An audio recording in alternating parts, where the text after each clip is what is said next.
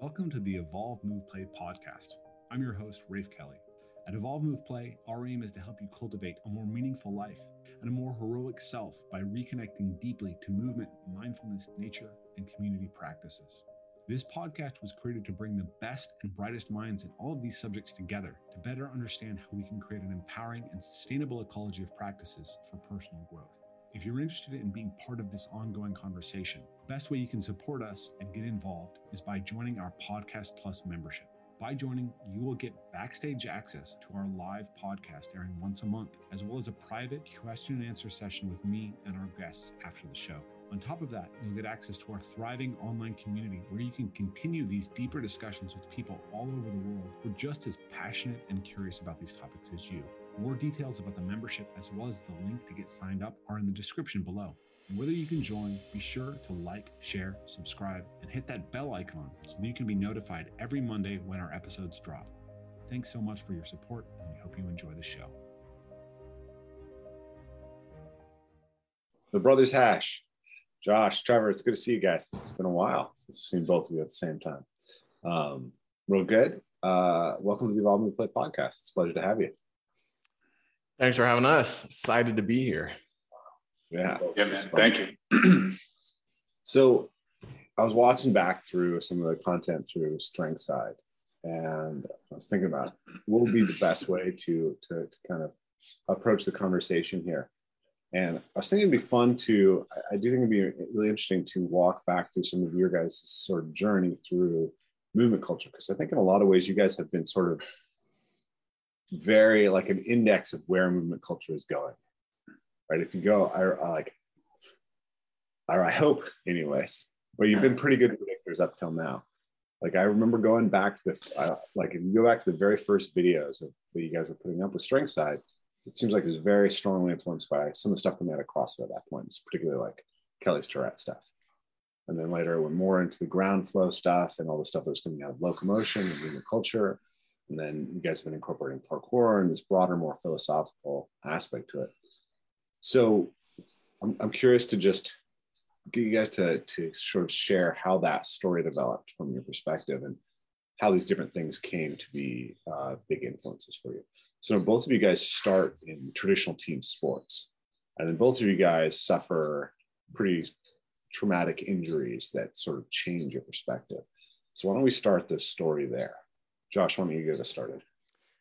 Yeah, so you you pretty much hit it on the head, Rafe. Um, when uh, me and Trevor were in our early twenties, um, we both uh, got done kind of playing college sports. Uh, I played basketball at university for four years, and I didn't really know what to do with my training besides just um, kind of what I had been taught there, and that was like this blend of like weightlifting and CrossFit style of workouts. So I got into that. And then I got kind of interested in like powerlifting and bodybuilding. And um, for me, like my body just really started breaking down. Like I, I, I, I essentially think for me, like I had some injuries from basketball. I had some stiffness in my body and um, it didn't love the heavy weights. And eventually like I had a meniscus tear and I was like, what can I do now? Um, well, like I've seen some of this gymnastic stuff. Maybe let me start taking a look at this. And uh, around this time, I found Ido Portal, I found GMB Fitness, and I was like, oh, okay, this is this like different way to move my body and it's not so impactful on my knee right now so i'm going to do this for a while and uh, see how my body likes it let my knee heal then i'll get back to deadlifting heavy weight right?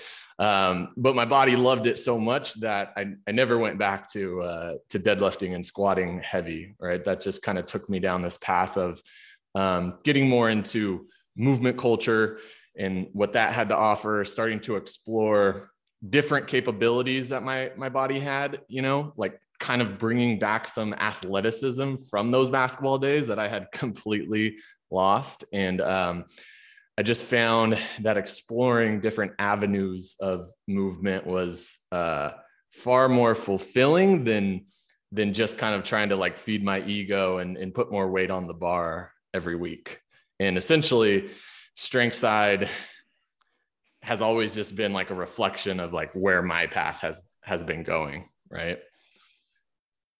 Yeah for sure. Um, I've, I've been down that journey.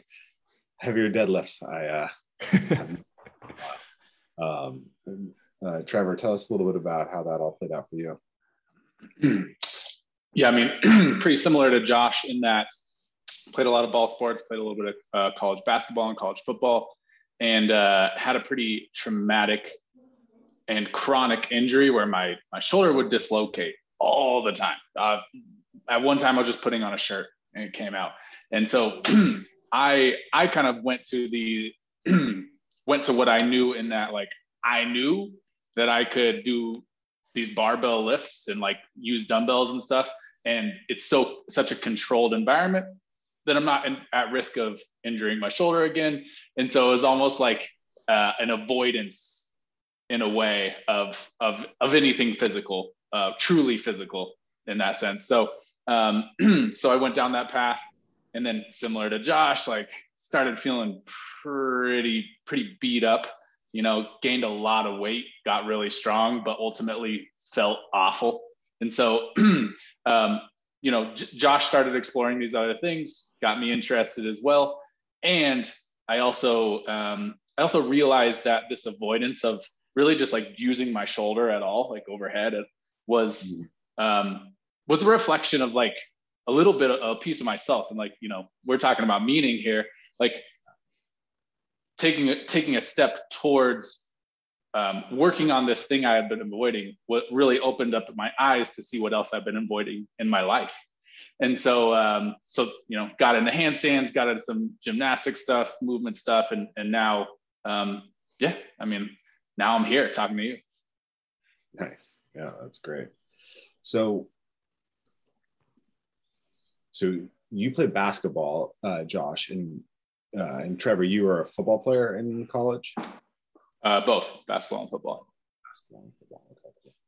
And how do you think that that kind of that perspective from team sports impacted the way that you came into seeing movement in a broader uh, broader sense?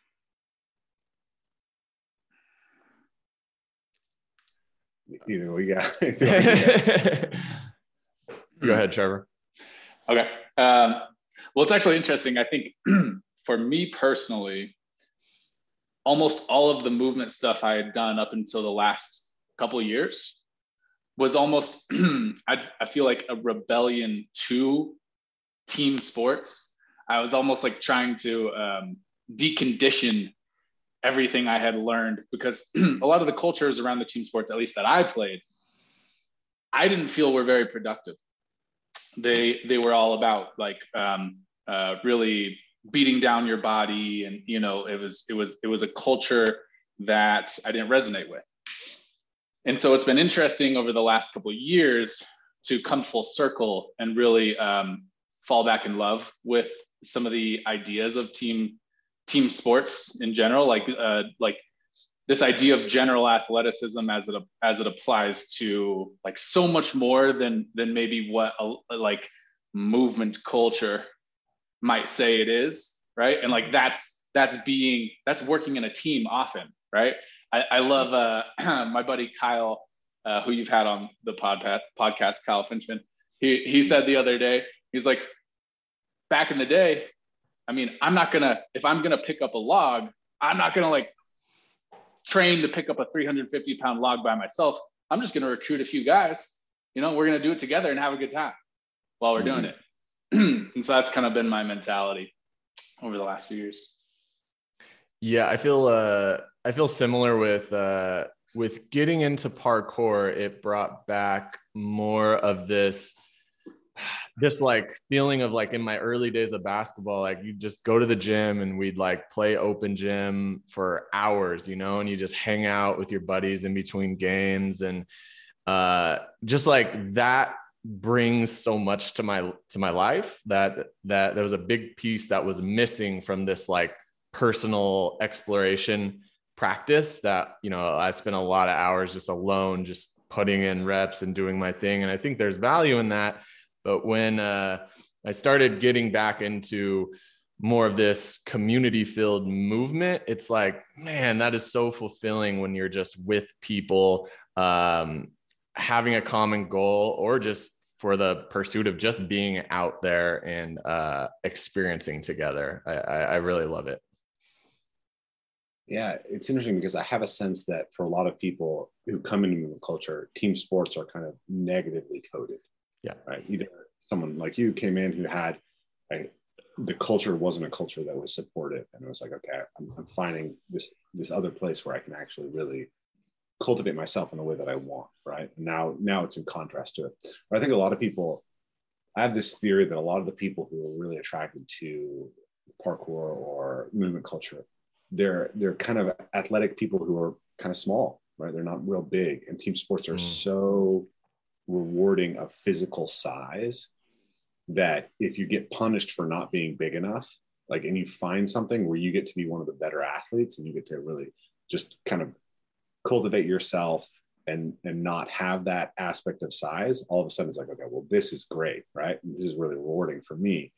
And and i'm going to look down on that other you know all those uh, you know bros with their uh, their heavy lifting you know smashing each other but a lot of what people talk about as far as what we're supposed to be cultivating through movement culture to me i see a ton of value in in um, in the team sports actually. I remember i was at one of the movement x workshops and the coaches there um, that's in newport thing for people who are wondering. Um, the coaches there were like you know professional football and baseball players are not good movers. And I was like, really? We don't think they're good movers? And and then we were doing this this like spin pattern on the ground, this ground flow spin pattern. And I I had this image in my head of a shortstop doing the exact same pattern while catching a ball going 120 miles an hour, turning right. it and flipping it second base to turn a double play. And I'm like, I think that guy, what he has is more valuable to me. That ability to not just access the pattern, be able to really solve a problem with the pattern. So I'm curious for you guys, as, as guys who came from that culture, have you seen that aspect of movement culture and how do you see that relationship? Yeah, I agree. Well, you know, I have always kind of wondered like as we take these tennis balls and go to play a game that was made up three years ago and walk right next to a basketball court, would there be more value in just stopping to play basketball? You know, like I, I, I don't know the answer to that, but um, I do think that like people that I played with in as I grew up are like amazing athletes. And uh, like you can't you can't teach that right? Like you just learn that from from being in something and, and playing and experiencing it. Um and you know this may be going in a, a little bit of a different direction um but um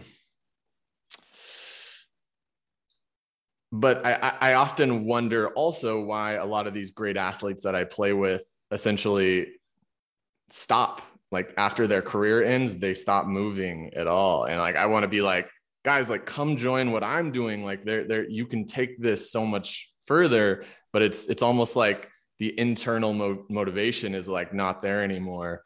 And uh, uh you know it, it sometimes makes me sad. Like i i have these, these people that i'm like man you were so good. And like i want you to keep on finding different outlets to put that like uh, that that fuel into. Um but it's not always the case right? Yeah. I think about the idea that i think something has gone wrong with the culture of team sport right? It's yeah. like it's not that the team sports themselves aren't amazing tools for what we might want to cultivate. It's like we've adopted this frame that's broken. I've been thinking about this. It's it's it's a it's I feel like my, my wife jokes that I'm collecting potential PhD theses that I'll never be able to uh, to do, but this is one of them, which is this idea I can that, see that like so what we've evolved with with Evolve Move Play is this idea that ultimately movement is about character development. And I've heard you, Josh, talk about the same idea, right? Your your approach to to to movement has slowly grown into like how is this actually reflective of a of a greater orientation towards character development? But that's actually how the team sports start, right? The um, the famous so almost like most of the games that we play around the world today professionally were invented in the boarding schools of England in the 18th century. So cricket, soccer, rugby, and then the American versions of them, football, gridiron football, then basketball and volleyball were invented as variations on the same sort of themes, right? Right. All that comes out of this, this one educational tradition. And that educational tradition was all about cultivating it was, it was really about cultivating individuals to who could be good servants of the empire, right? Mm. Saying was that the the Battle of Waterloo was won upon the playing fields of Eton. Gymnastics, if you go back, it's the same story, right? The guy who founded uh, gymnastics, Jahn, he was he was calling back to the gymnastics of the Greeks which was based on this whole idea that, that the Germans were actually the, the real descendants of the Greeks. Getting some racist history, we don't need to go deep down that But uh, but but it was there was something about national character that was supposed to be being developed through it. Mm.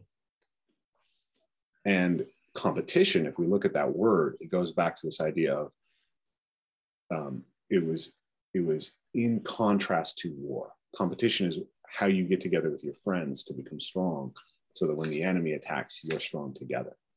And I think somehow in the professionalization of sport, we've lost that. And it isn't something that you do in order to become a better human. It's something you do in order to gain glory, like war, and to gain money, right? loot the uh, loot the enemy village. Right. Yeah. Um, and so I think it's a, it's a frame problem. And I like I ran into this in the in my my practice because when I, you know, I started parkour and it's like, well, what is parkour? And we we didn't know in early days. We didn't have really good communication with the founders. Um, and I, I think I sort of took the the meaning system from team sport and imported it to parkour to at professional sport. It was like build the competitions, compete in the competitions, and then eventually it was like, well, what happens when you're done? Right. right what happens when you know you get to be the first in the world to do this and then in parkour it's like two years later 14 year olds are better than you were at that thing that you were the first in the world to do right so that's a bit of a, a rant but I'm, I'm i'm curious how how yeah tell me tell me how that reflects for you. How did you come to to view movement as about meaning or as about character development? Well, uh, Trevor kind of stated it earlier, but I found that when I went through my my injury and I s- completely had to change what I was doing and, and found this different trajectory. Just in that, I found that my character started changing, my personality started changing, and um, you know, uh, one thing that I'll always love about Ido Portal is that he inspired me to just prioritize my movement practice. You know, I, I went from this kind of like mid 20s guy post college who was just really unfocused into like, hey, I'm going to take this thing seriously and I'm going to um, really go hard at my movement practice and at developing strength side. I'm going to put all my energy into that. And, you know, that allowed my life to kind of like take shape and and everything started being geared towards those goals and all that excess uh, BS that that was going on in my life it just dropped out you know gradually um, and then I just started seeing this come up over and over again oh like I never thought I'd be able to do a Stalder press handstand I train it for three years and I get it okay, like who cares about the Stalder press? But wow, like that was a journey that I went on. I was so far from it. I finally achieved this thing that I didn't know if I'd ever be able to do. And like I gained so much from that journey. And then you just start seeing what other journey can I take? Like what how how can I how can I keep building uh, my my work ethic, my character, like my also my ability to sacrifice and to surrender to what is. Um, all these things are just like that. It's my movement practice that teaches me uh, how to be a better person in my life, or rather, just the person that I want to be in my life. And um, yeah, it's it's so exciting for me. Like I I, I just I want to keep going with it. You know. Yeah.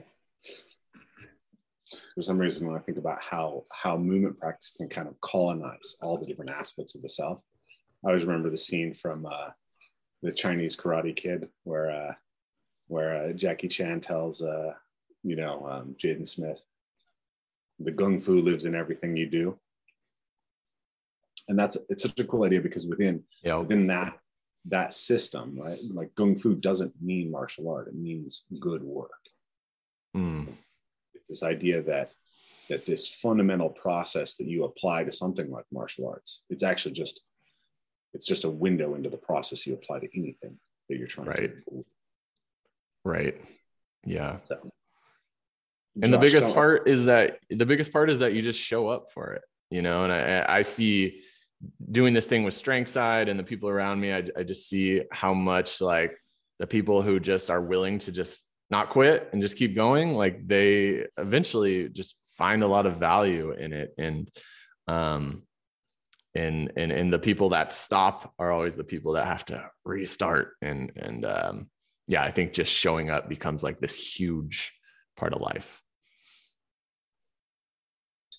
Trevor i'm curious to hear your your your side of that story? How the how the character development aspect developed for you?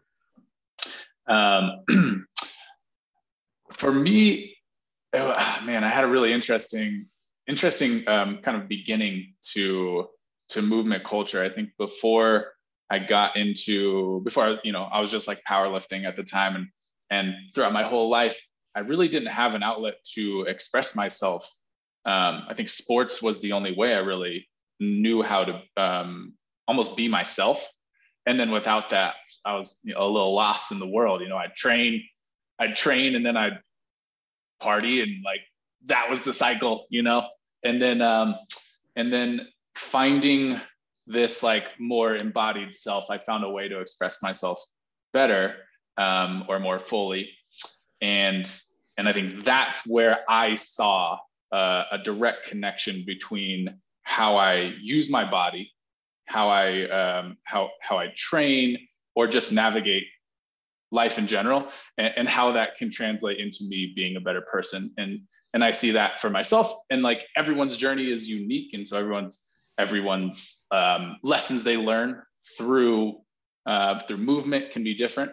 But I just saw the power of how it changed my life personally, and and I and I hope to to just like shed light on that for a lot of people. Because you know what? I recently started going to a commercial gym the first time in like maybe i don't know seven eight years. And it's it's nuts man. Like you know I, we get so wrapped up in our little world of like mm-hmm. you know movement like you know like trying to uh trying to really just just like isolate and like make things better. And and then we go to the gym and and the culture is still the same as when i left. And it's all just about beating yourself down until um, so that you can you know check that box that you did something physical or you know or potentially like just get so obsessed with how you look that you forget to think about who you are. And so I, I, hope that we can you know just like spread this message to so many more people that are still a little um, maybe lost you know like i was. Yeah it's funny. I just started uh I, I sprained my ankle in november and uh, so uh, tomorrow is the two month anniversary. I haven't been able to do parkour for for two months. It's it's almost there, but it's not quite there. Um, so I've been training at a regular gym, you know, because it's just hard to do it in the cold and get everything done. And it's nice to have the equipment. But it's been a real trip to be in a uh, in a traditional training environment the first time in a decade, you know, or more. Um, but it's been good. It's like there is there's there's there's useful tools there, right? If you know what you're trying to get, it's it's not a it can be a it can be a good there, there's something to learn from it as well mm. i wanted to go back to something you said um, josh because i thought it was interesting you're talking about the idea like when you encountered Ido and movement culture, you it it it helped burn off kind of the stuff about yourself that wasn't serving you, right? And it gave you a really intense orientation and focus. And it reminded me of, I really like a chapter in uh, Jordan Peterson's book, Maps of Meaning, uh, that he talks about apprenticeship and the necessity of apprenticeship. Um, that you have to like we in our culture we really celebrate being a leader and we celebrate being free um, and a lot of times we don't recognize that you kind of can't be a leader until you've been a follower mm. and you can't you can't get free until you've learned how to be a servant of something mm.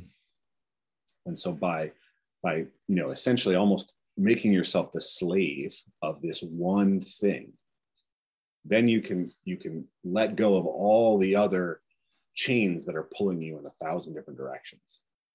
And once you're there and you've adapted your central identity and you organize yourself around that central identity and lived up to it, then if that frame, then if you can break that frame, then you get something like freedom. And uh, and I think that it seems to me that a team sport could could could be a like football players an identity, basketball players an identity, but somehow movement culture was an identity that it was an apprenticeship that you went through that catalyzed something that was more powerful for you than the previous apprenticeship in in being a basketball player. What do you think was the difference? I mean does that that whole frame does that make sense to you how do you how does that resonate yeah yeah i think is very beautifully put. It resonates a lot a lot and um the first thing that pops to mind is that um you know i i i loved playing basketball and and and i i grew up playing basketball and our dad is a uh he's an athletic director and when i was really young he was a he was a basketball coach at a university. And um just that really shaped like my trajectory right there. I thought it was the coolest thing to hang around and uh, like be with the basketball players when I was just like 10 years old, you know, and, and, um, but on the other end of that, I think that I didn't, you know, I was so young that I don't know if I consciously made a choice of like, this is what I want to do with my, with my life. And um, at the end of my college career, I was really ready to be done with it. And probably a lot of that comes from the uh, the, the more like uh, societal aspects of being competitive in sports and whatnot. Um, but then when I when when when I decided to to do this movement culture thing, and when I dove in, it was like I'm making this choice, and this is something that for whatever reason is like really interesting me right now, and it's really inspiring me and you know, I'd, I'd like watch YouTube videos of various uh, movement people and Instagram, and I'd just like really feeling like all about it and inspired and um i think that was very important to like have that passion in me. Uh I, I, can't quite tell you why that was so much more interesting to me than other forms of um sport and movement and whatnot but it but it was for whatever reason it sparked that. And uh and yeah and, and, just like you said like there was just that period that i had to go through of, of just being fully immersed in it and really being all about it. And um then like i think we've seen a lot of people eventually want to break out of it and and put their own spin on it i guess or their own creativity onto it. But um yeah that definitely yeah, you know, the Bruce Lee's famous thing of right, like absorb what is useful, reject what is useless, and add what is uniquely your own. Yeah, you have to start with absorbing, right? Yes. This yeah. is what I want to be absorbing. This is the things that I can push away so that I can focus on this, and then eventually, there's enough grounding that it's time to start adding your own unique voice.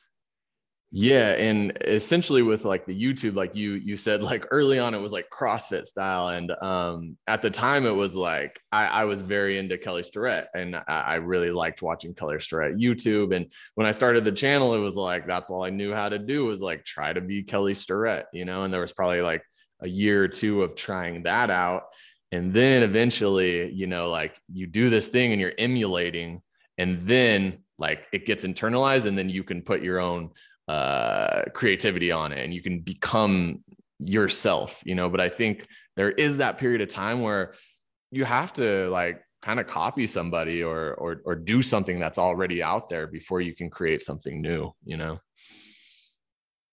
Yeah, I'm I'm thinking about my son for some reason because I'm thinking about this like he's he's starting to enter like the second stage of childhood, the, the, the, third stage of childhood, where you're a little bit more of an older child. And you, you start like eight year old, he's seven and a half. It's like, that's the age when you like might decide that you want to be a skateboarder, right? Mm-hmm. You might want to adopt some kind of identity. Yeah. And obviously he's got, he's got me and what I do as a potential thing to, to be oriented towards. But I feel like if he gets trapped in that too early, then it'll actually make it harder for him to adopt that frame in the end, if that makes sense. Yep. And so I'm like making sure that he's playing, you know, he, he plays rugby, he plays football, he does whatever team sports he wants. He's I'm trying not to be too, too like on top of him, making him do anything. But he's this week he learned to do a Kong precision for the first time. And it was amazing. And then then last night he almost got a front flip in our living room, um, just off the ground off the ground. Wow. Wow. I'm so excited about it, you know? Yeah. But I think about, like, I think in a traditional culture, there's like children are basically kind of in a woman's world up until a certain point, and then young men are taken away and they're they're given an initiation process. And then there's an endpoint to that initiation process in which you you're then an adult. And that's actually something you want to be. It's like in our culture, if you're a if you're a football player, it's like this is the best it's going to get. it's going to be a, your goal yeah. is just to stay an initiate as long as possible. Yeah. And then make a bunch of money as an initiate, right? Yeah. It's like apprenticeship is forever. Or apprenticeship is as long as you can get paid to keep being an apprentice. And then you have to be an adult. And that's kind of like a disappointment. Yep. So I think that's that's a frame that doesn't really serve in this setting people up to take on the stages of life effectively. So I don't know. That's I just agree. a thought. I agree. And well, uh, along that same kind of thought there, um, me and Trevor were recently having a conversation that like uh and and you know I, th- I think you would say it would be similar for you rafe that um you know you weren't like oh, I'll speak for myself. I've never been at the top of a sport. I've never been competitive in a anywhere near a professional level, but um, because I've just like invested a lot of time and energy into learning and to like really going deep into things, I'm able to like do this strength side thing, and I've been able to make movement a career that that pays me well and um that is something that I, you know, think is important that uh, that there is different ways to to be in the world, and if you don't become a professional athlete, you can still find ways to uh, make the thing that you love like be what what you do on a daily basis. You know. Yeah, here the the stories we have are so hyper focused on the you know tiny tiny percentile that turn into Michael Jordan or LeBron James, or right? Um, and not how there's actually a community of people who are able to sustain themselves and grow and contribute um, in that in that uh, arena. Yeah, so that's when the story has gotten broken. Yes, exactly. I wanted to go back to uh, you know, we've talked a lot about this. Now we're talking a lot about this uh, intersection of, of the team sport and movement culture. But I, I particularly was, wanted to bring this up also because I'm remembering Return to the Source last year, right? I'm remembering, you know, we, we played a game, uh, King of the Hill, right? So we had, and we'll, we'll publish this on our uh, on our um, on our YouTube soon. So if you're if you're listening, you can you get to see this. But uh, played a game where we had a bunch of athletes at the bottom of the hill and there was a ball at the top of the hill and you had to try to get to the ball and bring it down to the bottom of the hill. And then there was i think it was four athletes in the middle and they were trying to tackle you on your way up. And if they could stop your forward momentum completely then you became one of the sharks. So Trevor, of course, volunteers to be one of the first people to to be a shark. And when he comes down off of that game, just grinning ear to ear, uh, ear right? And you're like, that's the first time I've tackled somebody since I think it was since since college, right? Mm-hmm. and then we came up with this game, King of the Course, where we were we had teams, right? They were trying to advance to the end of this obstacle course from two different ends and trying to knock the other team out on the way. Um, and it, it brought something really special out for all the athletes. So, as someone who comes from a team sport background, I'd love to hear you talk about how that, what you got out of that, and how that impacted the way that you are thinking about what this movement thing is that you're pursuing. Yeah, that was pretty dope, man. I've, I've done it a few times since then. I just got to say, it's been super fun setting it up for other people. And everyone always has the same, uh, the same expression. Everyone's just so lit up. You can feel the energy. Um, so I think like for me, you know, the, the, the most important thing I got from Return the Source was just like, um, like really feeling excitement again. Cause I think often like thinking back to team sports, there was there was a spark. There were like we were excited for Friday night, going to play, you know, under the lights. And at at some point, either um, by your choice, you decide that you're done with that, or you know, like you said, like at some point you just have to stop playing because you're not good enough to keep going. And so, um, oftentimes you lose that excitement. And then, like, luckily, Josh and I found something that excited us again right? And, and it brought that up. We were exploring all the stuff like, whoa, I never thought I could do a handstand. I never thought I could do a flip. I'm like now, now I'm exploring those things, and it's all it's all super exciting. And at some point, you get to that point where you're it's it's not it doesn't have the same spark. You're in you're refining your craft. And that's a super important place to be. I think there's so many lessons to learn in refinement, and yet uh, there's still room for you to be excited about something else and so like I felt that so deeply at Return to Source and uh, Return to the Source, and I, and I came back from that with uh, intentions to continue exploring new paths, and like that's how I've gotten into parkour and and stuff like that because I'm just like, man, like there's so much more out there. Why stop with what I've got now? Yeah, that's awesome. All right. I just have to say I, I didn't get to play that game. We've not we've we've we've done King of the Hill before, but we hadn't done King of the Course before. Um, but I was injured at Return to the Source, and so really did, didn't feel like participating. So I got to play it at the next one at Adam Retreat, and I was the same. I was just like, man, the moment I wrapped somebody up in a form tackle and just smashed them into the ground, and then was able to like bounce out and shoestring tackle the next guy. Um, that was that was a great feeling. So highly recommend it to people. And I you know, I think th- there's actually something important here, which is we've been talking about your background in team sport. We're also talking about the idea of, of character, right? Why why movement develops character, but also there's this question of how do specific movement practices develop character? What are the aspects that you need? And I have this sense that there's something, there's a baby in the bathwater of team sport that's been thrown out in that ability to handle contact and chaos and in mm-hmm. working together with people. And like, if you want to be a good mover, are you a great mover if you can't do these things? So that's that's just a, a challenge for us as a community, right? But you know, have you guys been playing uh, paying attention to World Chase Tag? Yeah, a little bit. Yeah, it's cool to see that. And I was thinking about that uh, in reference to the earlier point that I made about like the adoption of the identity and and the relationship of like how do the older generation sort of work with the younger generation in adopting an identity like if you don't know the story of world chase tag it's pretty fascinating um, the christian Devaux he he had this really athletic son orlando and he um he, couldn't get him to do any team sports right but he could see that he had this this physicality to him. He wanted a way to express it.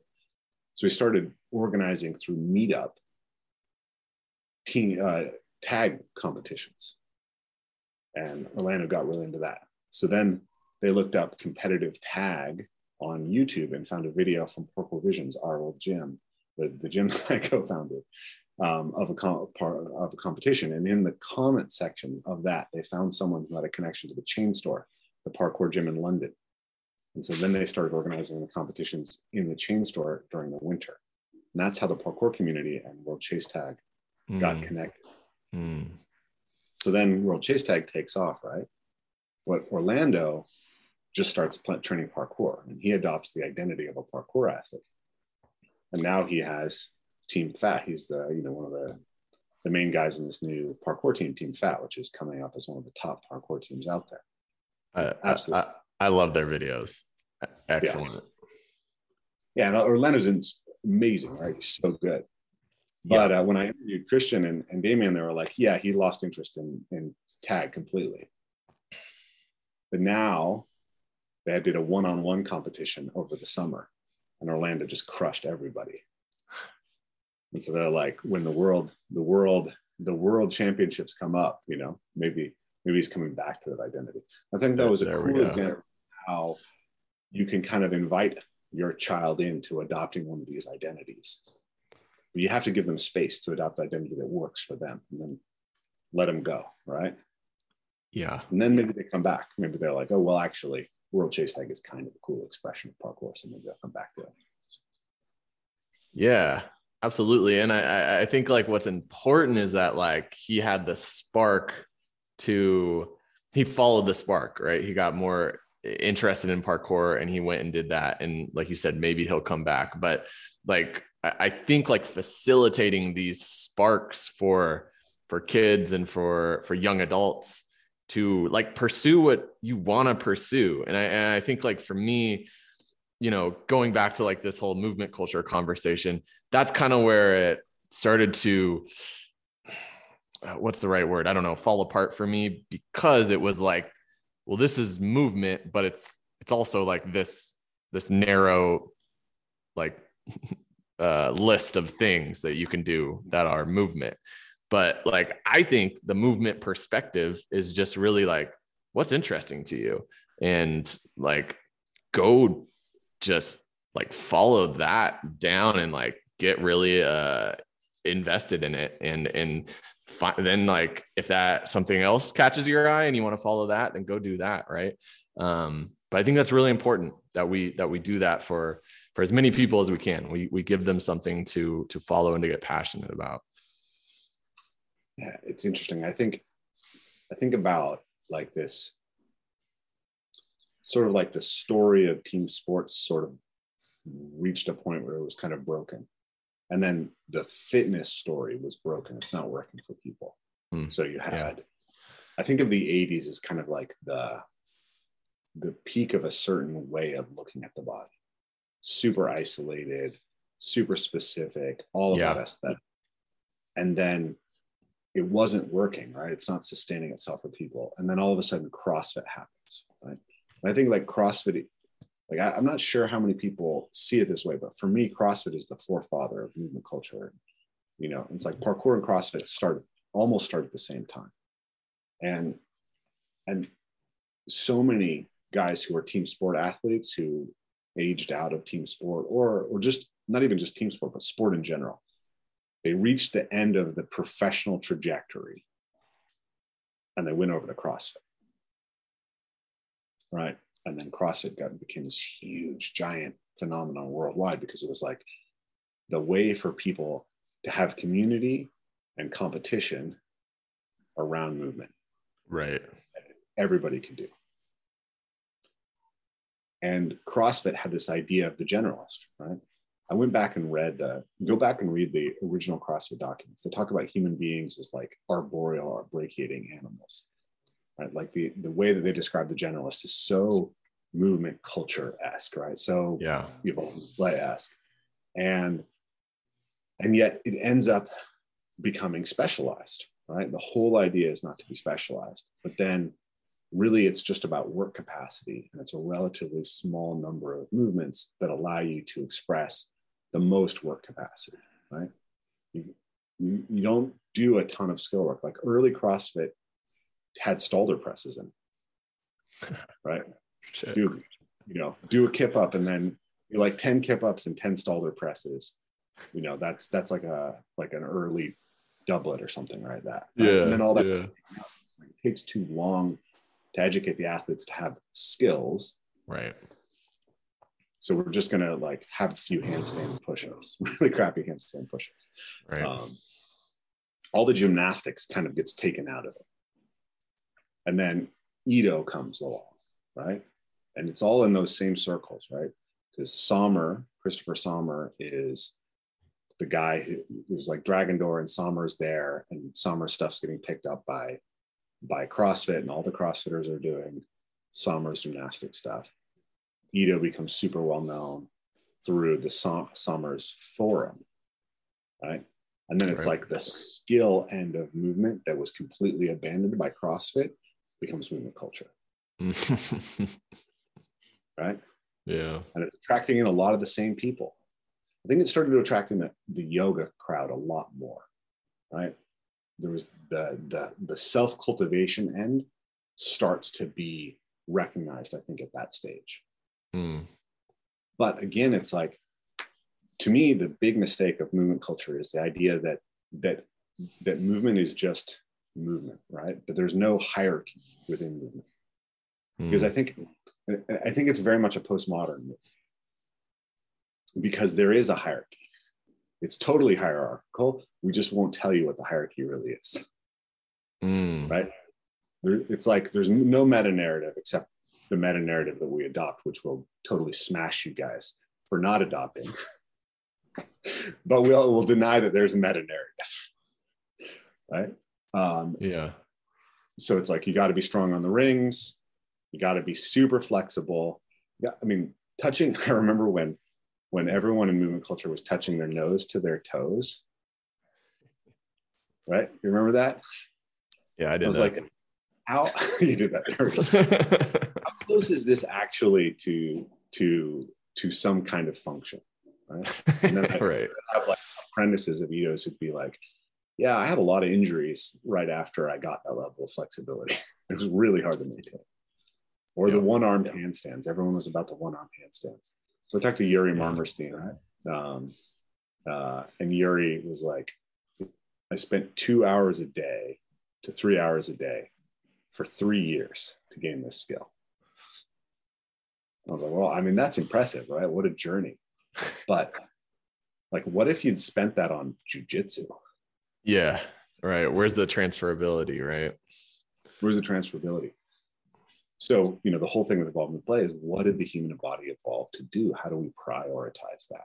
How do we, and this was this was my critique of CrossFit from the beginning too. You know, CrossFit had the idea of the infinite hopper of movements. The fittest athlete is the athlete who performs best across the entire potential set of movement tasks. It's like that's great, but some tasks are actually more important than others. So, how do you recognize the hierarchy? How do you say, well, actually, I would much rather be a good fighter than have a really fast frame. Much rather do parkour. So for me, it was like parkour, martial arts, and, and it took me a long time, but actually, team sport, I think, captures a lot of those most fundamental skills. Can you change direction fast? Can you take a hit? Can you throw, catch, orient? Can you deal with other human beings? Can you move? I think about the idea of like um, escaping like people think about self-defense as one versus one right? But what about self-defense as like there's a terrorist attack and you have to get out of the downtown center of a city and everybody's panicking? Right? and it's like you and six of your your buddies are all there. It's like who's going to get out of that situation best? A group of movement culturists a group of parkour athletes or like a group of football players? Like maybe you want maybe you want Right. your line with you Yeah. Yeah. Your I- offensive I- linemen are going to get you out of that. yeah i completely agree and it it's like uh, these these sports like like basketball for me i i'm biased there i played the most but uh it's like you have to manipulate a ball and you have to also be doing that in the context of other people moving around you and you have to situate yourself right it's like these like exponential levels of of physical intelligence essentially in like um working with my buddy uh, Will Brown, he his ideas like really landed for me in that like, okay, like you want to build your physical capacity to be able to to do things, but there's also this this huge other piece which is physical intelligence, which is what we're talking about. And in order to do that, like there needs to be some type of litmus test or you need to be like experiencing these things in real life. And both these things can just keep on growing together, right? It's not like you have to put one on the back burner and just do one. Um, and yeah, that's been really, really valuable for me because I see as my physical capacity goes up with a lot of things, I'm able to learn. I'm able to learn things quicker, right? I'm able to adapt quicker, and um, that's yeah, it's it's it's a really nice process to to just be in. But I think the like you said, Rafe, the the movement culture misses that that physical intelligence piece quite a bit. Yeah, it's funny because complexity is king. But what's more complex, right?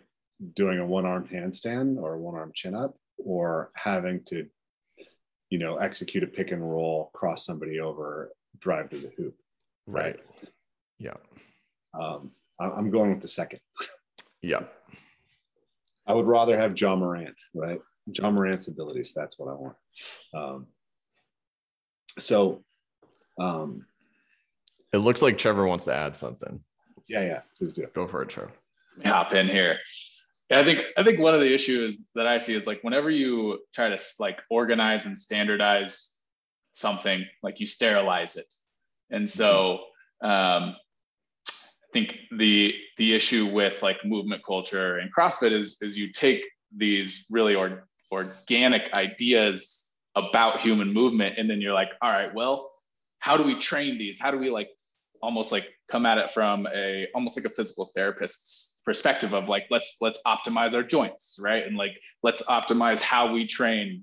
And and um, everything is about everything is in the uh, in the order of optimization and yet like what like i think i've heard you say it multiple times Rafe in different situations. Like even sometimes parkour can be that way because we're only dealing with like right angles mm-hmm. all the time. Like that's why you take it into nature because you you introduce the complexity of an organic environment and all of a sudden it's it's it's the real deal you know like mm-hmm. you, you can't standardize it um, and i just i really uh, i really appreciate how how you are bringing that message out and like that's i know that's one of our goals as well yeah, absolutely. Um, adding nature and adding people, right? The chases, right? So one of the videos that we're uh, almost ready to release right now is all the chase tag variations, all the tag and chase games that we did at Return to the Source this year, and um, so so it's awesome, right? Like to watch you guys chasing each other through the woods, but um, there was a, a, station that I gave to, I think it was, yeah, it was Rob. So Rob, Coach uh, Robert, one of our coaches, I gave him some basic instructions on how to teach this station, but I didn't actually, I wasn't actually there. I didn't get to see it. And so in the video, I get to see for the first time what he actually had you guys do. And he had you guys playing chase, playing tag where you had to jump off a cliff, land in the water, and swim across to each other, and then climb a cliff. Like, and it looks so amazing. Like these scenes of people like diving into the water and swimming to try and catch the other guy. It's um, it's so exciting, but that's an element that you're not seeing anywhere else, right? Like, here's your parkour skills, but also can you swim? Also, can you chase somebody? Also, can you be chased? that's where like you know when i get really passionate about the idea of aliveness and here here's where it's all coming together. And i really believe that when we do that that has the highest potential for that character transformation that we're talking about. If we put it it has to be connected to awareness and meditation and dialogue so that it's part of the community mm. right you have to take the activities to that next level um, so yeah, it's just kind of funny. It's like that. That's a nice pitch for the Embodied Movement Summit, which is all about these topics. Which is you guys are going to be uh, uh, on the first day of a week from today. If anyone wants to join, um, check out the link in the description. Um, I just figured I'd, I'd, I'd, take the moment to pitch because it was uh, it was connected to what I just said. Um, so so I wanted to if you, if you if you guys want to pick up on any of those topics and just run with it, you're welcome to. But I also wanted to go back to how parkour specifically has become a kind of central practice identity for both of you guys since over the last couple of years. So did that happen with you first, Josh, and then Trevor for you, or was it kind of the same time? Yeah, I think I was a little ahead of Trevor. Um, probably it's been about two and a half years now, something like that. Um, and um, yeah, so my my journey into parkour was like it was very it was very like in the beginning was just really basic stuff, you know, doing some rail work and and, and really basic precision jumps, and then over the last yeah. year, was that? I just have to ask, right? That that came from me though, right? The, oh, the, yeah. The, Cause, uh, cause that, you, go ahead. Am I right? Yeah. Well, yes. Yes, I would say you're right. it cracked me up because so I, I've trained with Stephane Vigroux, right? And I, yeah. I trained back in the day, right?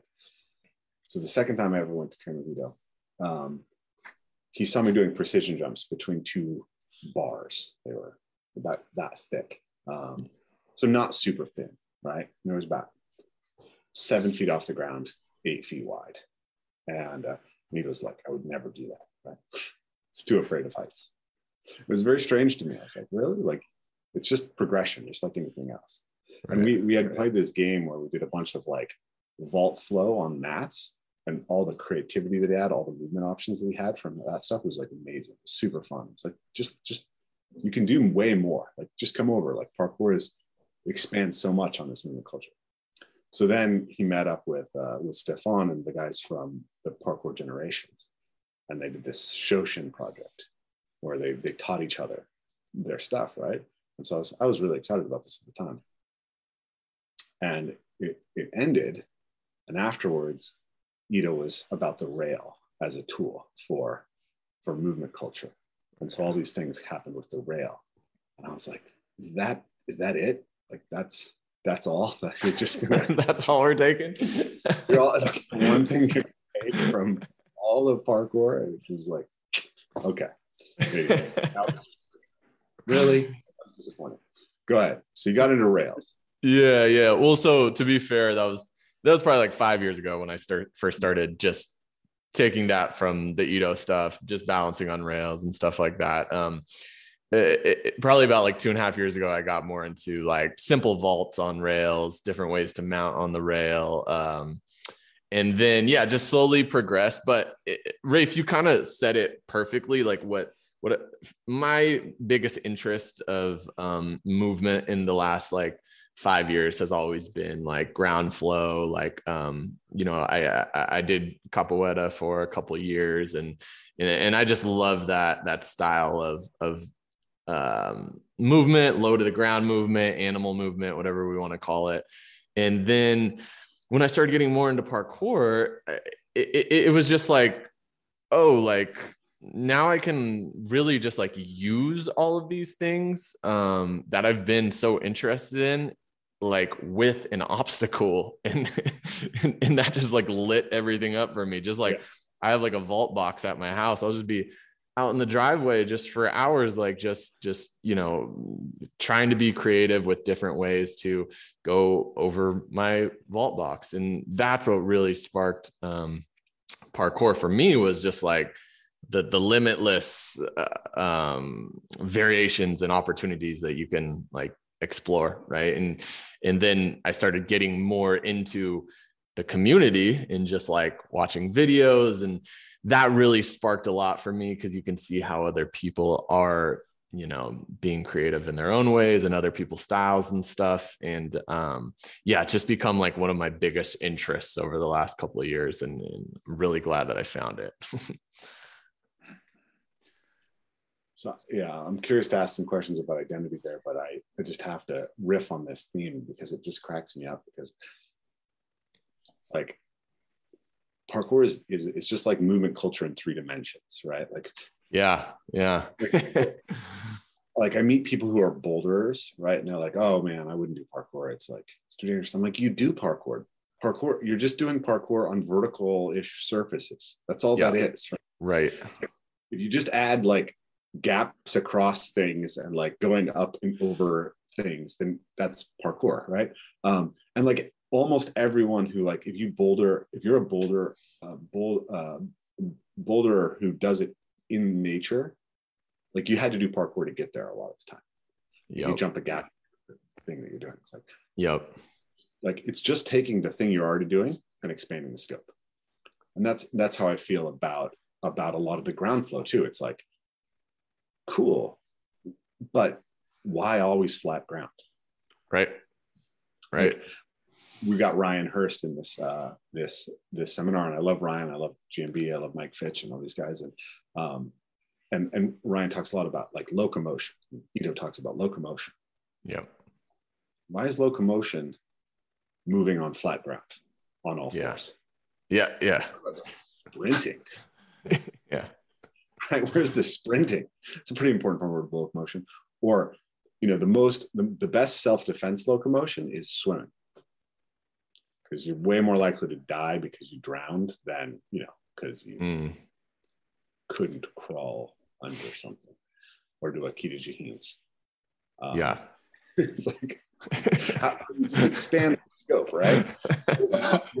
what is what is the evolutionary function of locomotion? Right? to get away, right? yeah, or to get somewhere to, follow. get, Yeah. to catch that that monkey. Yeah. And the other thing I want to add is that for for for you know for that boulder conversation like um it's it's actually been really interesting with my with an ankle injury and having surgery.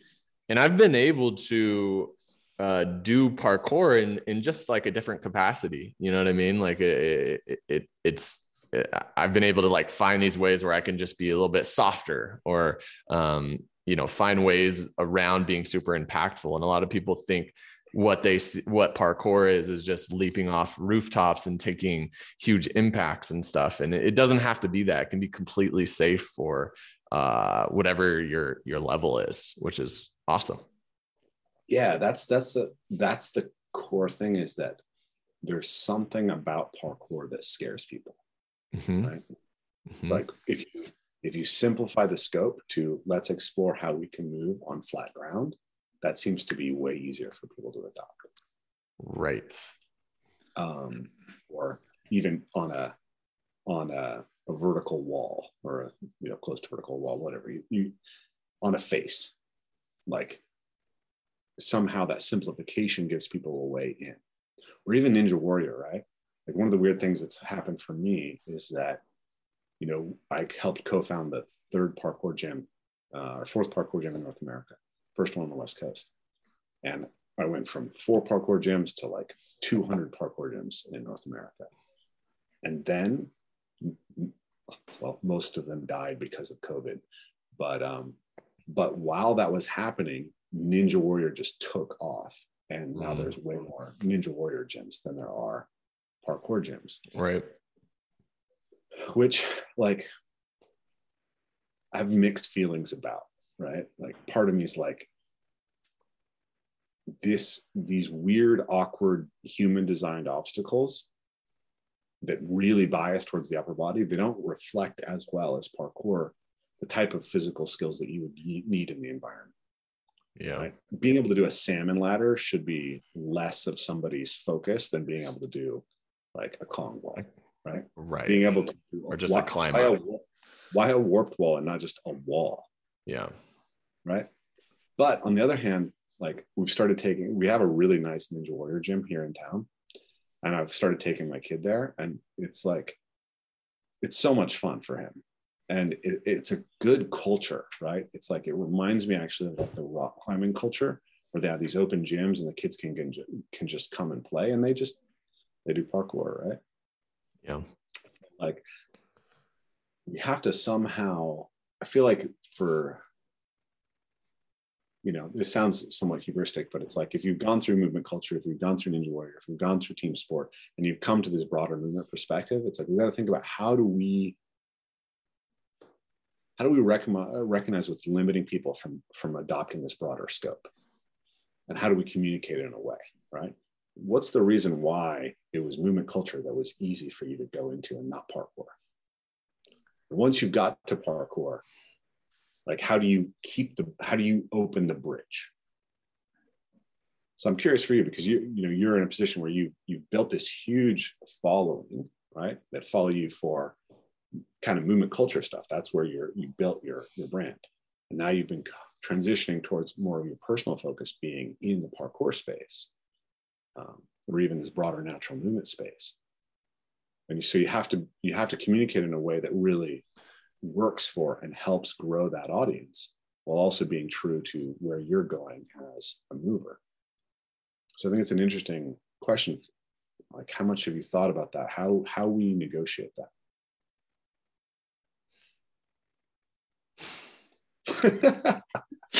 Okay i hit the right question apparently. Yeah yeah um it's a really good question because uh actually well trevor you actually were do you have anything to say on that trevor? What was asked that? Um i mean i'd say like i think you you touched on um something earlier rafe that that really hit home for me and that's just the the component of fear. Um for for for me personally I know that like a lot of what I've become interested in is something I was I was uh, fearful of, but also saw people like me being able to do it, and and like and so and so that's my in to say, all right, let me try this thing. And so what was approachable for me was potentially standing on my hands because that was that was like something that's that's like very um, it's it's still there's not a whole lot of movement, right? And so like, but through that practice and then getting into some of like maybe the locomotion and some of the smaller acrobatic movements, all of a sudden my um, m- my capacity to uh, to move um, and uh, potentially approach some of these like higher feats of parkour uh, was was definitely expanded, and so I was able to rationalize moving towards parkour as as something that I could potentially do, and jujitsu and stuff like that. So, um, so so I think like there's there's a component of fear here that I don't know how to put it into words, but but it, I think it definitely plays a role in the barrier to entry to a lot of these things. Um, and so, yeah, I don't know. Yeah, Anything can I say about that? Yeah, I'd love to add on that. I I think that uh yeah, that was well put. And um I think for strength side, like I wouldn't necessarily say like it's such a movement culture um like portrayal it's it's more like what we've really moved into is just like stretching and uh calisthenics type of work, you know. And what we found for a lot of people, and like the reason why we've um, grown a lot is because of this kind of like process of like playing sports. And then what do you do after sports? You just go to the gym and you do these traditional like uh, bodybuilding type lifts. And like everybody just seems to get stiff by the time they're 25, 30, 35, whatever it is, 40 um, and we need a way out of that right? So what we've really like just given to the audience is like hey here's some simple ways that you can start changing that. You know you can take care of your body with some joint prep with some stretching. Um, and i think like the audience has kind of like it, it, it what we're trying to do is like spark this thing for people that like movement can become more part of your lifestyle. And it doesn't have to be this this separation thing of i go to the gym i do my my three gym workouts a week and then that's it. It's like no like movement can really support how you feel and like the quality of your life. And then from there, we can offer you some more things if you want to keep going with that. You know, we can offer you the the ground movement. We can offer you the uh the like the muscle ups or whatever, right? If you want to keep on pushing that journey. And like you said, like I'd like to find a way that we can give these people who are more into it to offer um more of this parkour aspect. And uh yeah, I've I've thought about different ways to do this, but um, you know, it's it's uh, it is tricky, and I and, and I I like the question because it's like making me dive deeper into that for sure. Yeah, I mean, I think it's it's a good question for you. It's a good question for us as a community, and I think Trevor, what you hit on with fear is huge because I think there's a couple things. One is that's actually part of what makes parkour so profound. I think it's the most the most effective way to study your own fear and response to fear. And I've thought about this a lot because I'm a martial artist too, right? And it's like stepping in to, against somebody, and you know, maybe if I've competed more in kickboxing, I I might have a slightly different perspective. But like I've I've sparred a lot of people, and I've had some heavy sparring sessions, and and I've competed in jujitsu, and was I was a bouncer for years, but there's something about the fact that like in in in martial arts or in even football the scary things tend to happen dynamically right? They happen within the flow of play and so you don't have time to think deeply about them. Mm. yeah. But in parkour, you approach, you approach the thing right? And you look at it. It's not like you get hit while you're trying to avoid getting hit right? It's like you decide that you're going to go through that fear. Yeah. And when you do that, you get to like see yourself in your response to fear in a way that no nothing else provides a lens for. And so it would be a disservice to parkour in some sense to try to strip that out of it because it's I think it's what makes it such a profound teacher. But on the other hand, so it's like we need we need people we need to communicate to people how much value that is.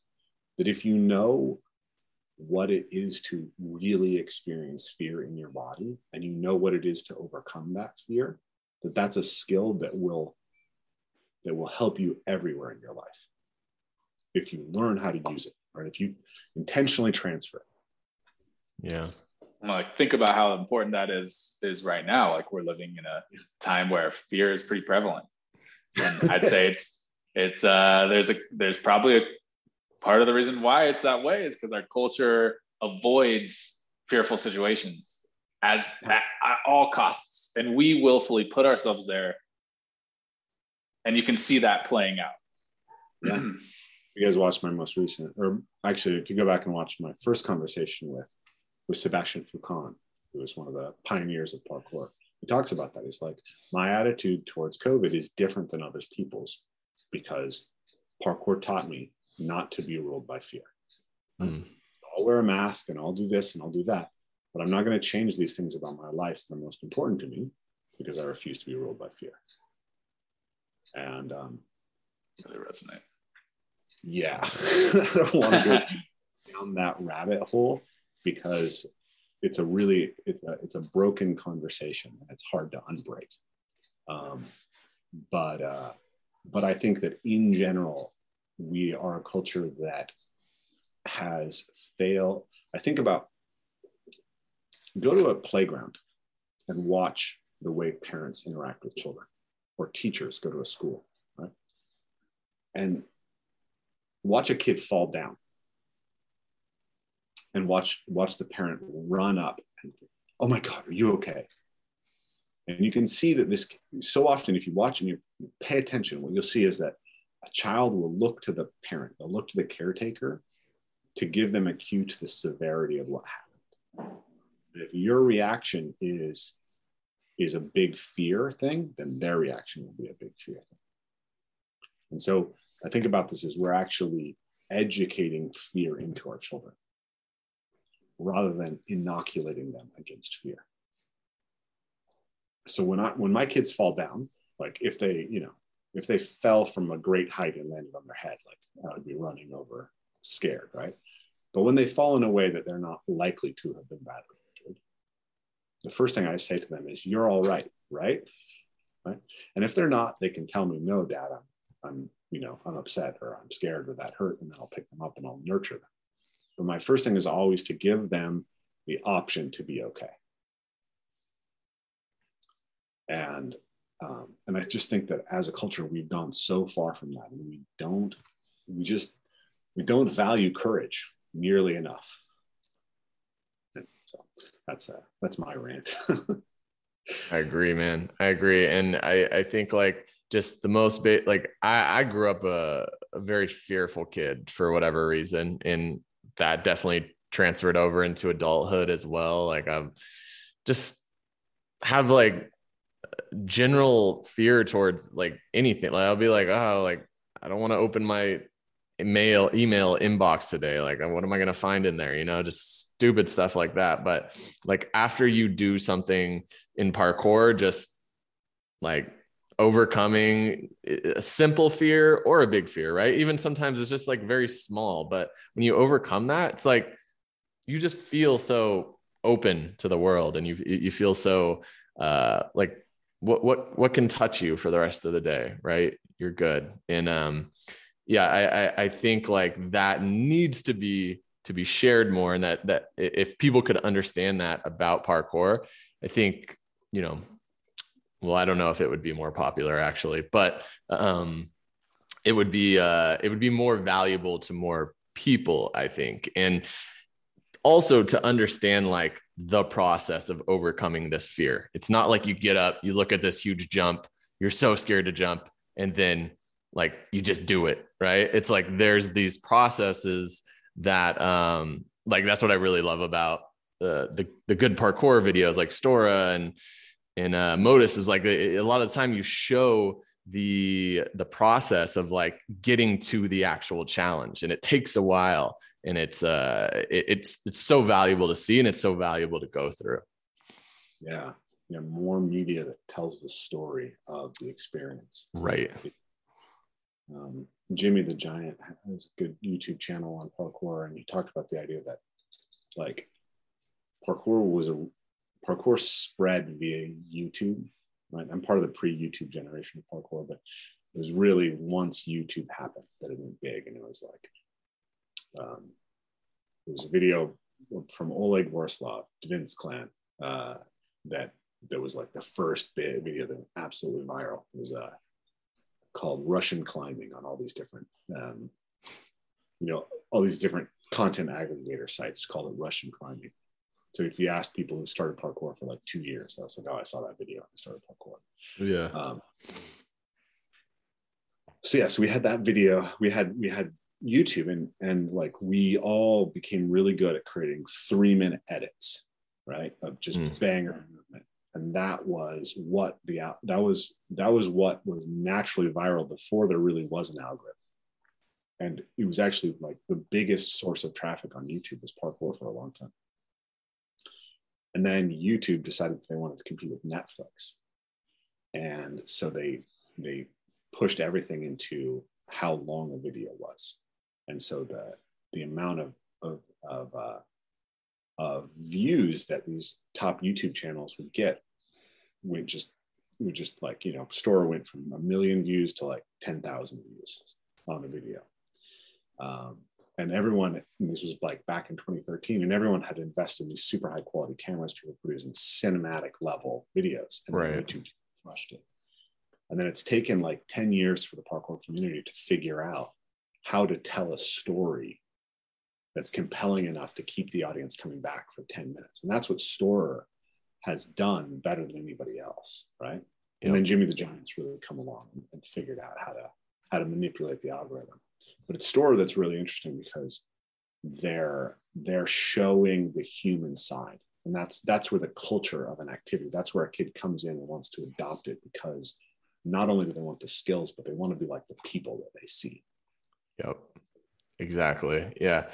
Yeah. And then it, you know what else is really popular on YouTube is uh, uh transformation videos and uh you know the the the thing that those have in common is that you get to see the before and you get to see the process of like getting from this like not having the thing to getting to to having the thing.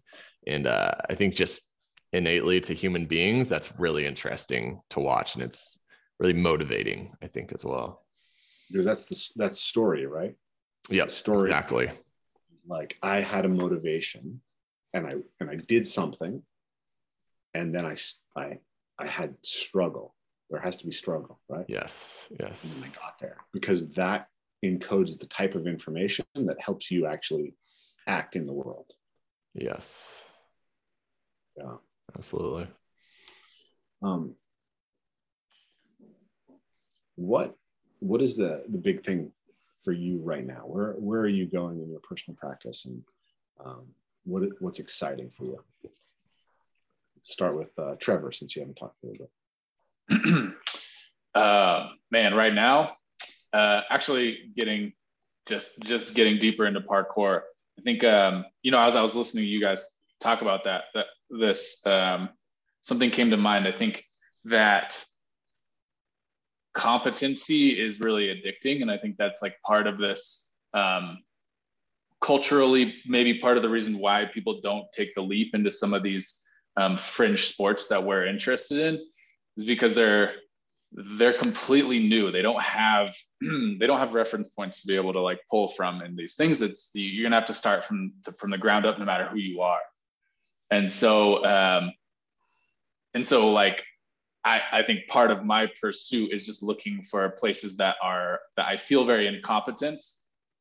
And because of that I'm very scared to to move into it. I think like part of this too is um I think part of like uh, you know thinking about like fear and competency i know that um, one of the scariest things i did recently was i took a breakdancing class with our buddy alex and uh, and i had to hop in the cipher and it was mm-hmm. like a it, it was like it wasn't a beginner class i hopped right into like with all with all the real you know breakers and and man that was uh it was exhilarating it was the, it was so scary and like i walked away from it not really sure how I felt about like what happened there, but ultimately knowing that like that's something I need to explore.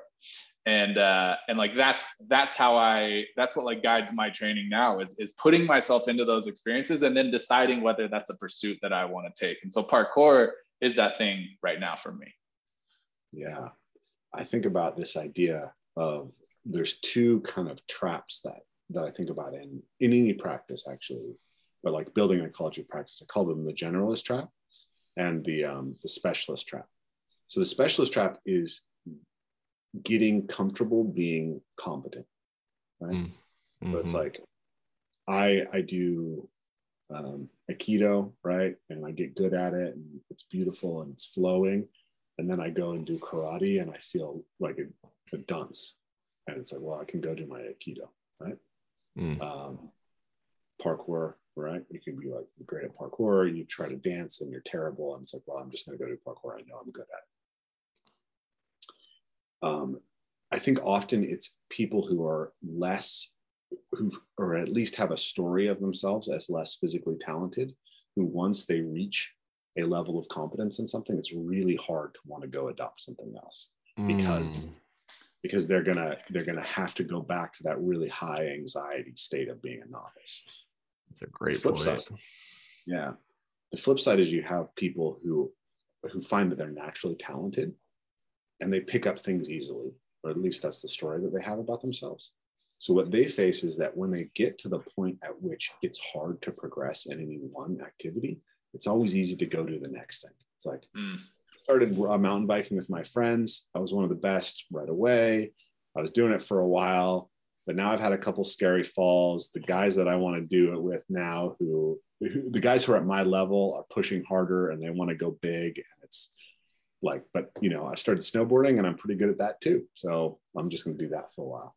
So I've seen these guys who like bounce from thing to thing to thing, and they're fun to hang out with because they can kind of do anything. They can just, yeah, know, we'll go do it.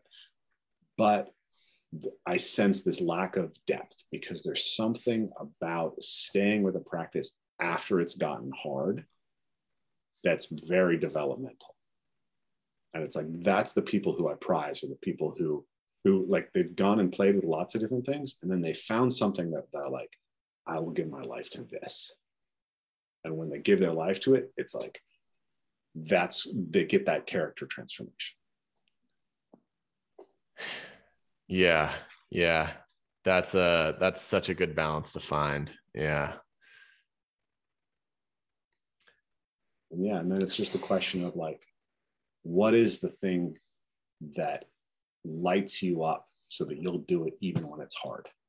Exactly. Right? Yeah. It's like movement in nature. That's like parkour in nature. I will, I will, I will keep coming back to that. And it doesn't mean that everybody has to keep coming back to that, but that's the thing that's gonna, it's gonna keep lighting me up, and I know it, and it'll motivate me to practice, and everything else can kind of be pulled along with it. Absolutely. Yeah.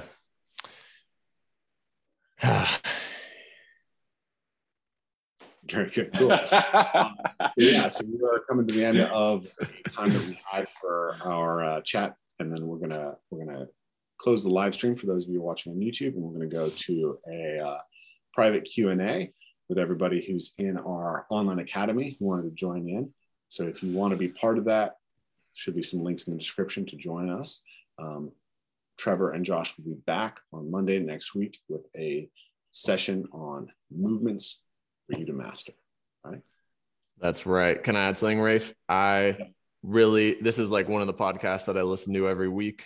So if you're here from Strength Side, um, tune in here. This is this is one of my favorite podcasts over the last year. Awesome. Thank you so much, Josh. Um, yeah, anything people should know about uh, any project you guys have coming up? Uh, no, no. Check us out on the Movement Summit, and you can uh, just search Strength Side into uh, YouTube and check out a video. And uh, you know that description box has tons of links. Very good, awesome. Yeah, it's a pleasure to speak with you guys. It's been so much fun getting to know you guys and having you guys as students. So uh, I look forward to seeing you on Monday, and then seeing you guys at the fall retreat. So that's going to be a blast. So that's uh, that's all for the folks on YouTube. So go ahead and close this out, Bobby, and uh, take us to the Q and A. Hey, you've reached the end of another Evolve Move Play podcast. If you enjoyed what you heard, if you want to be involved in the conversation, please consider joining us in our new membership subscription so you can get access to question and answers with our live speakers once a month, question and answers with me once a month, and a dedicated forum to discuss everything going on in the podcast, as well as a general discussion of movement on our general movement forums. If you're interested in that, make sure to check out the link below, get signed up, and join a part of our membership community. If you can't join our membership community right now, it's still always helpful if you can like, share, and subscribe, and even hit that bell and get notifications for upcoming Evolve Move Play podcasts. But adios for now, and we'll see you next time. Thanks, guys.